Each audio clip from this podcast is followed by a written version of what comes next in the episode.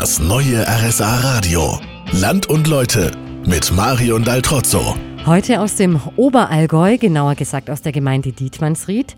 Zu der gehören mehrere kleine Ortschaften. Eine davon ist Reichholzried. Und hier geht bald wieder die Theatersaison los. Der Theaterverein Reichholzried führt jeden Winter ein Theaterstück im Dialekt auf. Ich bin zu Besuch bei der Vorständin Barbara Fleschutz.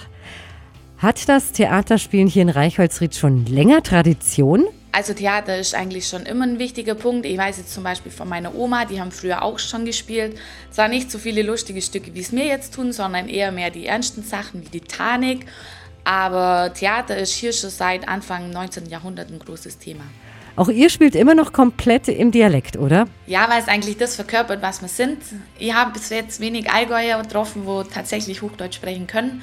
Drum, so kann man, muss man sich auch viel, oftmals gar nicht verstellen, sondern kann einfach frei raus auch was reden und es macht die Sache, finde ich, ein bisschen einfacher.